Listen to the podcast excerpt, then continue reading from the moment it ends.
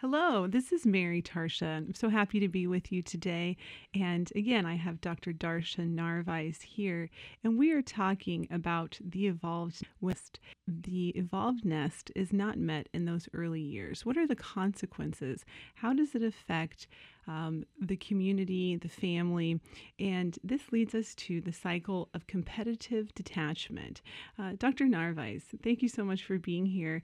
And can you tell us a little bit about what happens when those critical components be with you met within the evolved nest within those early years? Hi, Mary. Good to be with you again. Thank you. So let me just, at least individually, go through the cycle and as we start uh, delve into them, uh, at least individually. So the first one is we start out it very needy as babies. Uh, we should be in the womb another 18 months. And so those early uh, 18 months plus a couple more years really affect our neurobiology. And so if you don't get the nest, the evolved nest, things don't grow properly. They don't uh, develop in the way that's normal for our species. And so that gets carried into your psychosocial neurobiology, your psychology is kind of uh, skewed, your sociality is undermined, your neurobiologies sort of uh, really aren't well that have illness and their social moral capacities are shaped to be more self-protective because that's what happens when you your body and brain and mind are just not well shaped. You get more easily stressed and that shifts blood flow so you get more self-centered necessarily. That's what happens um, and then th- those adults create cultures that continue this cycle. They're distracted, so they're not providing the nest to their hmm. children. They're overwhelmed by whatever because they get stressed so easily, and maybe they want to control others, and so they get vicious about that. And, and, and things just don't go well, and the cycle then goes gets worse because the animal studies show that if you have a poor mother, poor caregiver in early life, and you're a caregiver yourself later, you're worse than the caregiver you had. So hmm. things tend to go in the wrong direction. Oh, that's interesting. Okay, so what we're saying here is that early care really matters. Early experience is really important. And when, unfortunately, if you do not have a um, early experiences that conform to these expected needs that um, it, uh, human infants have, then things kind of go awry. And the trajectory upon which that child then develops, both socially and neurobiologically, uh, tends to be um, atypical for that. I think that's a really, and then this leads to, um, as an adult, even having difficulties. So, I mean, I think that's a really revolutionary um, understanding that there's now a lot of research, right, that is showing that these early experiences really matter. And what you're saying here is that it's, um, more uh, bigger that it's not just affecting the individual but the com- community as well Right, in the culture. Mm-hmm. Yes, in the culture. So, can you take us through a little bit about um, what we see within that first component? So, what does it mean to have a degraded nest, as you refer to? So, what happens in the nest is it's matched up. It, we evolved on schedule of the offspring, hmm. no matter which animal you are.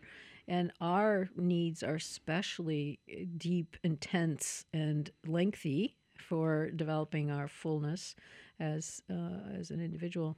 So the the nest components are touch, and so if you're left alone uh, t- in your crib or carrier or icing that t- in, uh, for hours on end, things that are supposed to be developing that touch uh, facilitates don't develop properly. So that's epigenetics for controlling anxiety. That's the vagus nerve, which uh, runs through all the systems of the body. Uh, and then you can have various problems because you weren't held enough.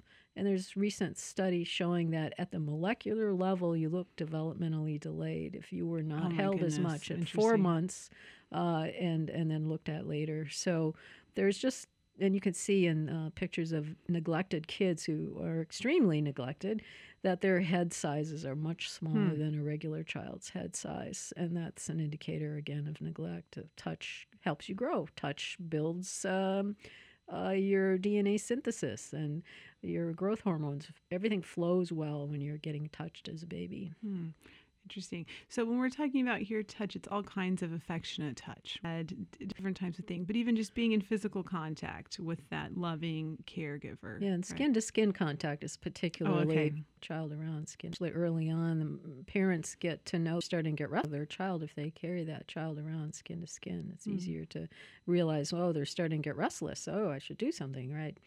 And so, yeah, it's rocking. Kids need movement. Babies need to be moved, and they expect that to be moving around, not just sitting someplace. Okay, so that's one of the first um, components, and we, you're saying that um, when those needs aren't met, those individuals are more likely to develop anxiety. Yes, right, because the epigenetic system that controls anxiety is was not set properly, and the the sensitive period is past.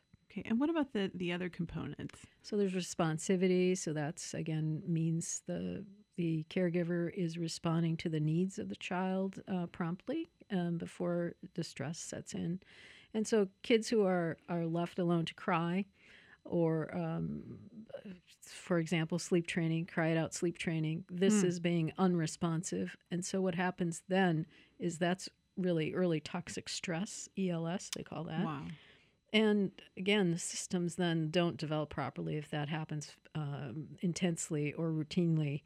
And uh, various things can go wrong, like the stress res- uh, can be set to be hyperactive, or even, uh, again, the neurobiology is being established here. The body is figuring out what the parameters are Mhm. for its functioning and what's the normal threshold for reacting on this system, immune system, stress response, etc. And so if you stress a baby out with all these strange unnestedness, the degraded nest, you're going to have a kid that's just all dysregulated in the end. Right? Oh, interesting. And so we're talking about dysregulation, we're saying really that stress response is about flexibility, being able to respond appropriately in the situation. And when this component of the nest is jeopardized in terms of responsivity, then you're really altering that stress response so that they're either too stressed or they're under stressed. Um, they, right, that's what you're saying Yeah. here. Right, interesting. All right. And what about the other components? So breastfeeding is another one, uh, and this is something that um, unfortunately people make profits off of kids using artificial food, and so Hmm. uh, breastfeeding is undermined in the United States, in particular, uh, for various profit-raising reasons, and so it's hard for moms to do it uh, because we don't have haven't set up our society to support breastfeeding, frequent, intense, long, uh, and so.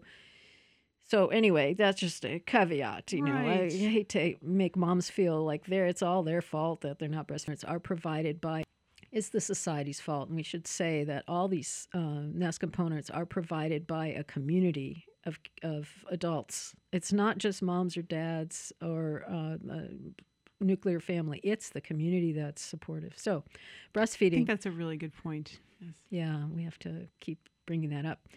So, breastfeeding, uh, uh, the Surgeon General in the United States put out a report in 2011 because of the concern that there wasn't enough breastfeeding going on, and it's linked to all sorts of health problems to have artificial feeding Hmm. uh, and less intelligence and hospitalizations if you have formula, on and on and on. We'll have to have a special show on that. So, it's uh, also linked to more illness and not be as smart. Essentially, is what what the data are showing.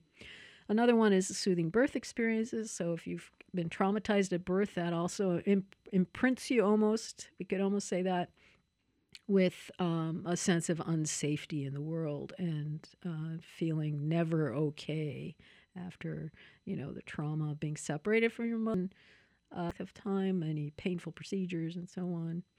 Play is another one. Uh, babies are ready to play from birth, but sometimes they're in families that don't play or know how to play. Hmm. And so there is some evidence. Uh, Stuart Brown at the Institute for Play pointed out that in his research that guys, and this is kind of serious, uh, that, who didn't play, uh, or uh, I'm sorry, the, the serial killers he looked at uh, had not played in childhood. My goodness. So there is something about uh, learning to control your aggression through play, right? And and not getting enough play can make you more aggressive. And unfortunately, adults don't recognize when kids are playing now, and some Right, so playing is really important. And um, aggressive, but they're trying to learn how to get along, you know, just not be as socially capable. Hmm. Allo parents, allo mothers, other people taking care of a child are really important for the mother and the father to be responsive to their own child. They have to feel this child as much, probably won't play because she's so stressed out, right? Mhm, mhm. And she doesn't feel supportive. So these are really important for building a, a good neurobiology. And when that when you don't get them, then we shouldn't be surprised that you're going to have a species atypical outcome. This is just unusual to not provide these things for the young. So, what happens? Biological development is degraded, and then we're saying a poor psychosocial neurobiological development that is atypical for our human species. What happens in adulthood? How does that? Well, let me just say what it looks like Sure. in childhood. You'll have Good. aggressive kids. They'll get kicked Mm. out of daycare, which uh, we have increasing numbers of kids being kicked out, or they'll be on display attention deficit disorder. Now, some people say that's um, because they're not playing enough, Hmm. because we don't. We've uh, taken out recess in many schools, which is kind And of insane. too. Yes, right. And so you make kids sit still; they're going to look inattentive. Uh, and so you're going to have kids that are just dysregulated. They're very anxious or depressed. Even at this age, there's a epidemic in Australia of depressed babies, for example, and they do lots of sleep training there. So, uh, so then uh, it's really something that you're going to carry through adolescence into adulthood. Is this uh, propensity for uh, anxiety? Stress response kicks in. So, uh, if you don't feel safe routinely, uh, your stress response as a baby, your stress response system gets hyperactive and can easily get tr- kind of uh, you're left to cry a lot, and then uh, you're put into a kind of different, unfamiliar situation. you're scared, right? Your stress response kicks in. You panic. You get mad or fearful or whatever. And when that happens, the blood flow shifts away from your higher order thinking. It it actually physically, physiologically does that and mobilizes your muscle. Save you're running away, right? Fight, flight. And if that doesn't work, you- then you start to freeze. But you've got kids then who, when they don't have the nest, proper nest, they will probably be stress reactive. Hmm. And that's going to limit their ability to learn, limit their ability to get along with others because they'll get offended easily. Aggressive kids think uh, an accidental being bumped into accidentally is on purpose, you know, and you'll you'll almost be paranoid that Hmm. the world's out to get you because you never really felt safe and you never feel safe the rest of your life unless maybe you take drugs, which is related, you know, to how you deal with anxiety. hmm Yeah, I'm just thinking about, um, you know, how difficult that is both for the child and the family and the parent. And then again, as we're talking, that it really is a difficult, uh, difficulty that just has a ripple effect within the child, within the classroom, you know, and it goes on out, right? Yeah, so you end up with children who don't get along very well, who are uh, irritating to their peers, so they're not going to be part of the in group or the popular group, or even you know just getting through school. And you're Difficult on the teacher. Yes, and adults who want to control them and want to drug them because they're such a pain in the neck at home or at school, right? So, right. and then you end up with uh, adolescents who are kind of aimless and maybe lack motivation, in part because they haven't had the nest all along. Transition to adulthood that's meaningful. And then you end up with adults who are uh, not well. They're very self centered uh, because they're stress reactive. They feel maybe angered. Uh, they feel easily um, uh, maybe angered or fearful. And they ha- are not going to be open minded or open hearted. They'll be more likely to uh, take up um, ways of being dominant over others or submissive. So what happens when your stress response doesn't work properly in other systems of your body is that you only know you you have to use a script for getting along with others. So you're going to you know want someone to tell you you want to be stronger than whoever's there to you know so that you feel safe cuz you're in charge Hmm. or you with you submit to someone you feel safe around maybe a bully and you just give in Right. So a sense of being dominated or dominating then Yeah. is a place of So sadomasochism in a way, yeah. Wow, wow.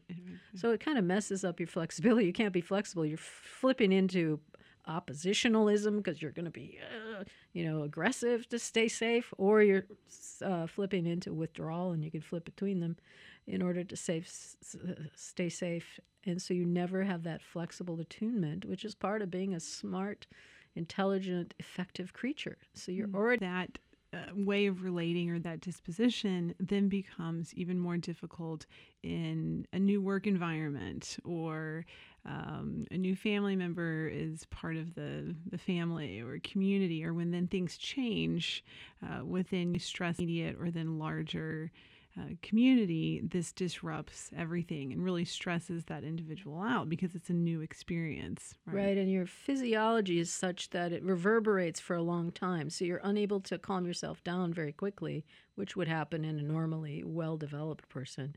But instead it reverberates and you're you're just mad for a long time or scared for a long time because your systems of self-control were not regulation then also becomes out of whack, right? When you're saying it's very um, species typical that there are times reconnect with the community, those around you, then is soothing and you're able to um, process and overcome that. But then when we're having a degraded nest, the ability to self regulate becomes problema- problematic not only in childhood, but then also then as an adult, right? So then um, many, maybe small difficulties or petty things become larger and larger and larger. And we should say too, point out that it's the nest is particularly important for boys. Mm. So boys who are unnested, who have a worse nest, are actually worse off because girls have more built-in resilience. Uh, that's just the way they're biologically made, and so boys need more of the nest than girls. They need more So breastfeeding. why is that? Yes. That's just the way their bodies are. They have less built in. And so you can see then that you have guys who fly into a rage uh, and, or fly into withdrawal, right? From uh, situations instead of just being av- av- available and present, emotionally present to whatever's happening. No, they suddenly get really mad or they just shut up and stonewall, right? So that's a sign that there's something not quite right. Well, it's interesting. And so, do you think that also um, is so important in terms of timing or something like that? Do you Yeah, think that's boys. Uh, yeah, boys develop more slowly. And so they they they need longer more nest over a longer period and they need much more guidance. So uh, their hemispheres are not as well connected at birth as girls for example. So then, how, in just the last few moments that we have, how does this then contribute to the larger uh, society, the culture at large? so i i suggest that when you don't have the the evolved nest when you have a degraded nest you're going to then have uh, individuals with poor psychosocial neurobiology as children, but then they bring that into adulthood. Their adulthood, they never fully mature. They get kind of stuck in different places depending on where the stress or trauma happened. And then they have limited capacities, uh, limited in, in this uh, flexible attunement morality that I talk about, and the engagement ethic and the communal imagination. And instead, then they have they build cultures that match up with their own experience. They're distracted by easily, you know, emotionally not present, just dissociated from what's going on and go into your, you know, intellect, for example. And we professors are really good at that, you know, just thinking about things and not feeling them, right? Or not being present. Or the adults are overwhelmed. Things just, they can't take it and they just can't cope very well. So they need some of their children to help them. Or they over control and they want to, you know, helicopter their parent or their children you know, you should helicopter when they're babies. But when they're older, the children should be on their own as much as possible and let them develop their own spirits and their own ways of being. But adults who are stressed out, adults who are, you know, not species typical, are, are going to want to control something to feel safe. Well, and just thinking about how uh, that also is so difficult for the whole culture, but also for that adult. So now they've had these negative experiences that have just built upon um, compacting negative experiences. And then here they're in the uh, last few decades of the next generation, they're overwhelmed with uh, the experiences from their past and th- their own neurobiology in a sense is failing them, right? And so leads to over controlling or very self centered.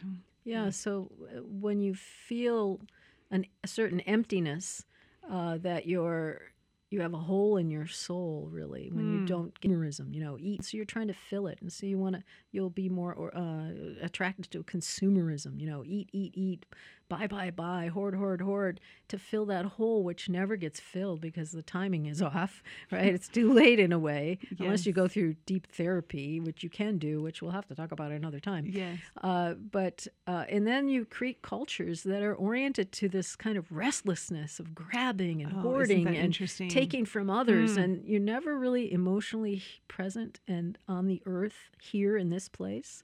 You are kind of in this rat race, and that seems normal to you, and it Mm. seems fine because you're so panicked. You can't really be here now as a emotional full being because there's holes in you. Wow, so really lacking the ability to be present in the moment. Yes. Wow, this is uh, just absolutely fascinating and really helps us have an understanding of making sense of what we've experienced in our own lives and our own families, uh, also the world around us. And I know that happen when the um, evolved nest is degraded and those important um, experiences are not provided and but we will have uh, more podcasts and more interviews where we talk about what we can do at each step if those experiences weren't provided so there is a lot that we can do going forward no matter what stage you are at in development And remember, this is not our species typical way of being. Hmm. So we can get back to our species typical way of cooperatively um, being companions for one another. Yes beautiful. All right thank you for joining us. More next time